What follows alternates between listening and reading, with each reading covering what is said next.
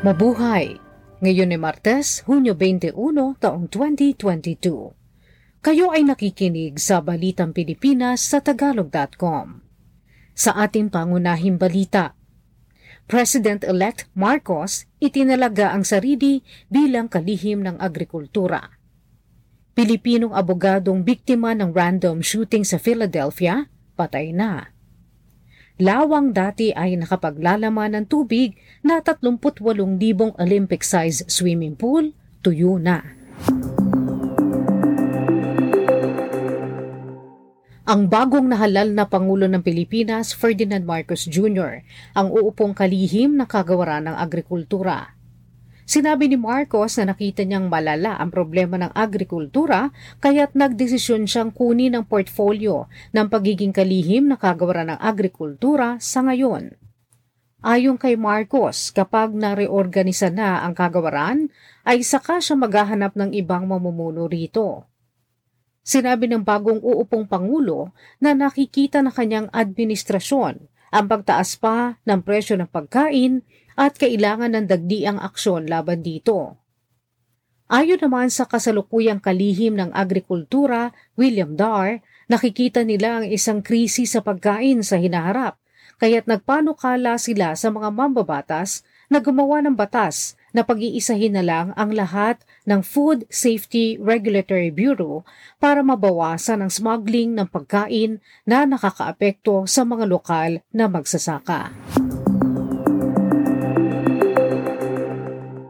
Namatay na ang Pilipinong abogadong nabaril sa ulo sa Philadelphia dahil sa random shooting habang nakasakay sa isang Uber patungo sa airport.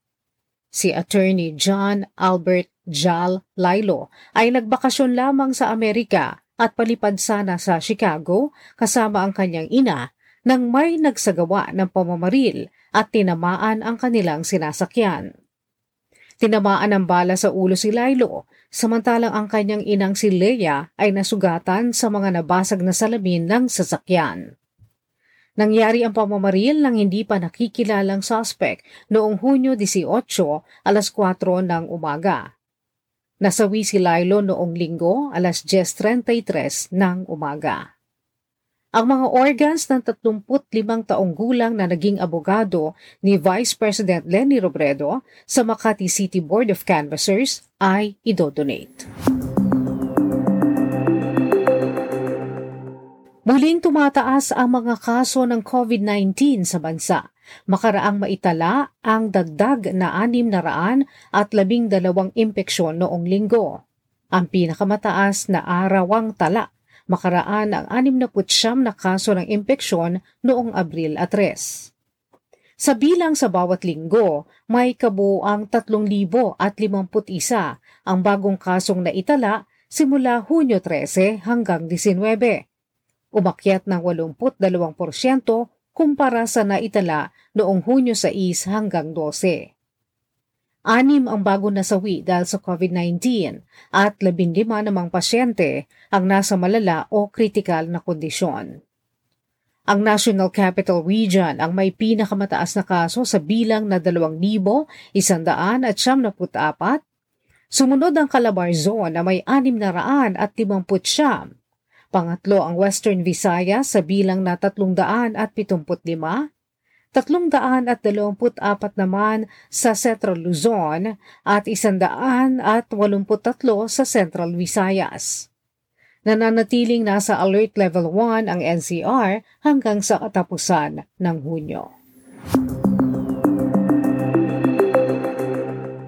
Tatlo sa sampung mga Pilipinong nasa tamang edad ang naniniwalang sumama ang kanilang buhay sa huling labing dalawang buwan. Sa isang survey na isinagawa ng Social Weather Station mula Abril 19 hanggang 27, 34 na porsyento ng mga sumagot ang nagsabing mas sumama pa ang kanilang buhay kumpara noong isang taon. Pinakamataas sa naniniwalang humirap ang buhay ang mga sumagot sa Metro Manila. Lumampas na sa markang 54 na piso kada dolyar ang pagsasara ng palitan ng mga pera. Makaraang maitala ito sa 54 na piso at 6 na sentimo noong lunes. Patuloy naman ang pagtaas ng presyo ng produktong petrolyo, makaraang i-anunsyo ng mga kumpanya ng langis ang panibagong pagtataas ng diesel sa 3 piso at 10 sentimo kada litro. Gasolina sa 80 sentimo kada litro at kerosene sa halagang piso at 70 sentimo kada litro epektibo sa Hunyo 21. Nakikita na ang dalawa pang rate hikes ngayong taong ito bilang bahagi ng serye ng pagtataas na maaaring umabot hanggang taong 2023 habang nilalabanan ng Bangko Sentral ng Pilipinas ang tumataas na inflation. Ang una sa dalawang pagtataas ngayong taong ito ay maaari maganap sa meeting ng Monetary Board sa Webes, Hunyo 23 samantalang ang susunod ay malamang nagawin sa Agosto. Mas maraming trabahong naghihintay sa mga overseas Filipino workers habang ang bansa ay nagpapatuloy sa pakikipaglagdaan ng bilateral labor agreement sa mga host countries. Sinabi ng Philippine Overseas Employment Administration na ang merkado ay bukas para sa mga Pilipinong may kakayahan, profesional mga manggagawa sa kalusugan at iba pa. Ang Germany at United Kingdom ay nangangailangan ng health workers. Ang Japan naman ay nangangailangan ng skilled at professional workers, gayon din ang New Zealand, Australia, Romania, Croatia at Hungary. Sa balita sa palakasan, Naitala na naman sa kasaysayan ang ipinakita ng Filipino gymnastic star na si Carlos Yulo sa ikasyam na Artistic Gymnastics Asian Championships sa Aspire Dome sa Doha, Qatar. Nanalo si Yulo ng tatlong ginto at isang pilak na medalya sa Asia Competition, ang unang mga medalya para sa Pilipinas sa kasaysayan ng Continental Tournament. Ang pagtatapos naman ni Yulo ng runner-up sa men's all-around event ang nagbigay sa kanya ng pagkakataon para makalahok sa FIG Artistic Gymnastics World Championships na isasagawa sa Oktubre sa Liverpool, England. Nakakuha naman ng gintong medalya ang 22 taong gulang na si Yulo sa floor exercise at gayon din sa vault at parallel bars. Sa balitang trending online. Dahil sa tweet ng isang market surveillance analyst kaugnay ng pagiging solo customer niya sa isang sikat na Filipino fast food chain noong 1980s, sa isang nakatayo pa ring restaurant nito sa Escolta, Manila, nag-viral ito sa social media at muling nagka-interes ang tao sa naturang restaurant. Kinunan ng larawan ni John Paul Tanyag ang kanyang kinaing burger at fries sa Tropical Hut Hamburger at hindi niya akalaing lilikha ito ng nostalgia sa mga dating kumakain dito. Sa loob lamang ng ilang araw, simula ang viral na tweet noong Hunyo 12, naalala ng mga customers ang naturang restaurant at bumaha ng order rito. Ngayon, nagkakaubusan na ng stock na pagkain ng restaurant chain at nangangailangan na rin ng dagdag na trabahador dahil sa biglang pagsipa ng kanilang popularidad dahil lamang sa isang viral tweet. Sa balitang showbiz, binasag na ni Carla Abellana ang kanyang katahimikan kaugnay na paghihiwalay nila ng kanyang asawang si Tom Rodriguez. Ayon sa isang social media post ng aktres, sinabi niyang hindi siya nirespeto Tinraidor siya, pinagsinungalingan, nagamit, napahiya at pinagmukhang tanga.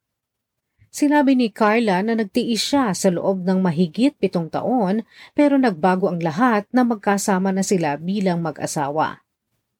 Ayon sa kanya, hinimok na niya si Tom na magpatingin sa doktor pero wala pa rin nagbago rito. Wala naman tugon si Tom sa mga sinabing ito ni Carla. Sa ating balitang kakaiba. Puro tinik ng isda ang makikita sa dating lawa na nagsilbing water reservoir sa Valparaiso, Chile.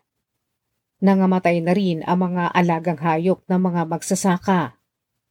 Sa nakalipas na labing tatlong taon, halos wala nang nararanasang ulan ang lugar. Ang patuloy na pag-init ng klima ang isa sa mga itinuturong dahilan kaya madalang na ang pag-ulan.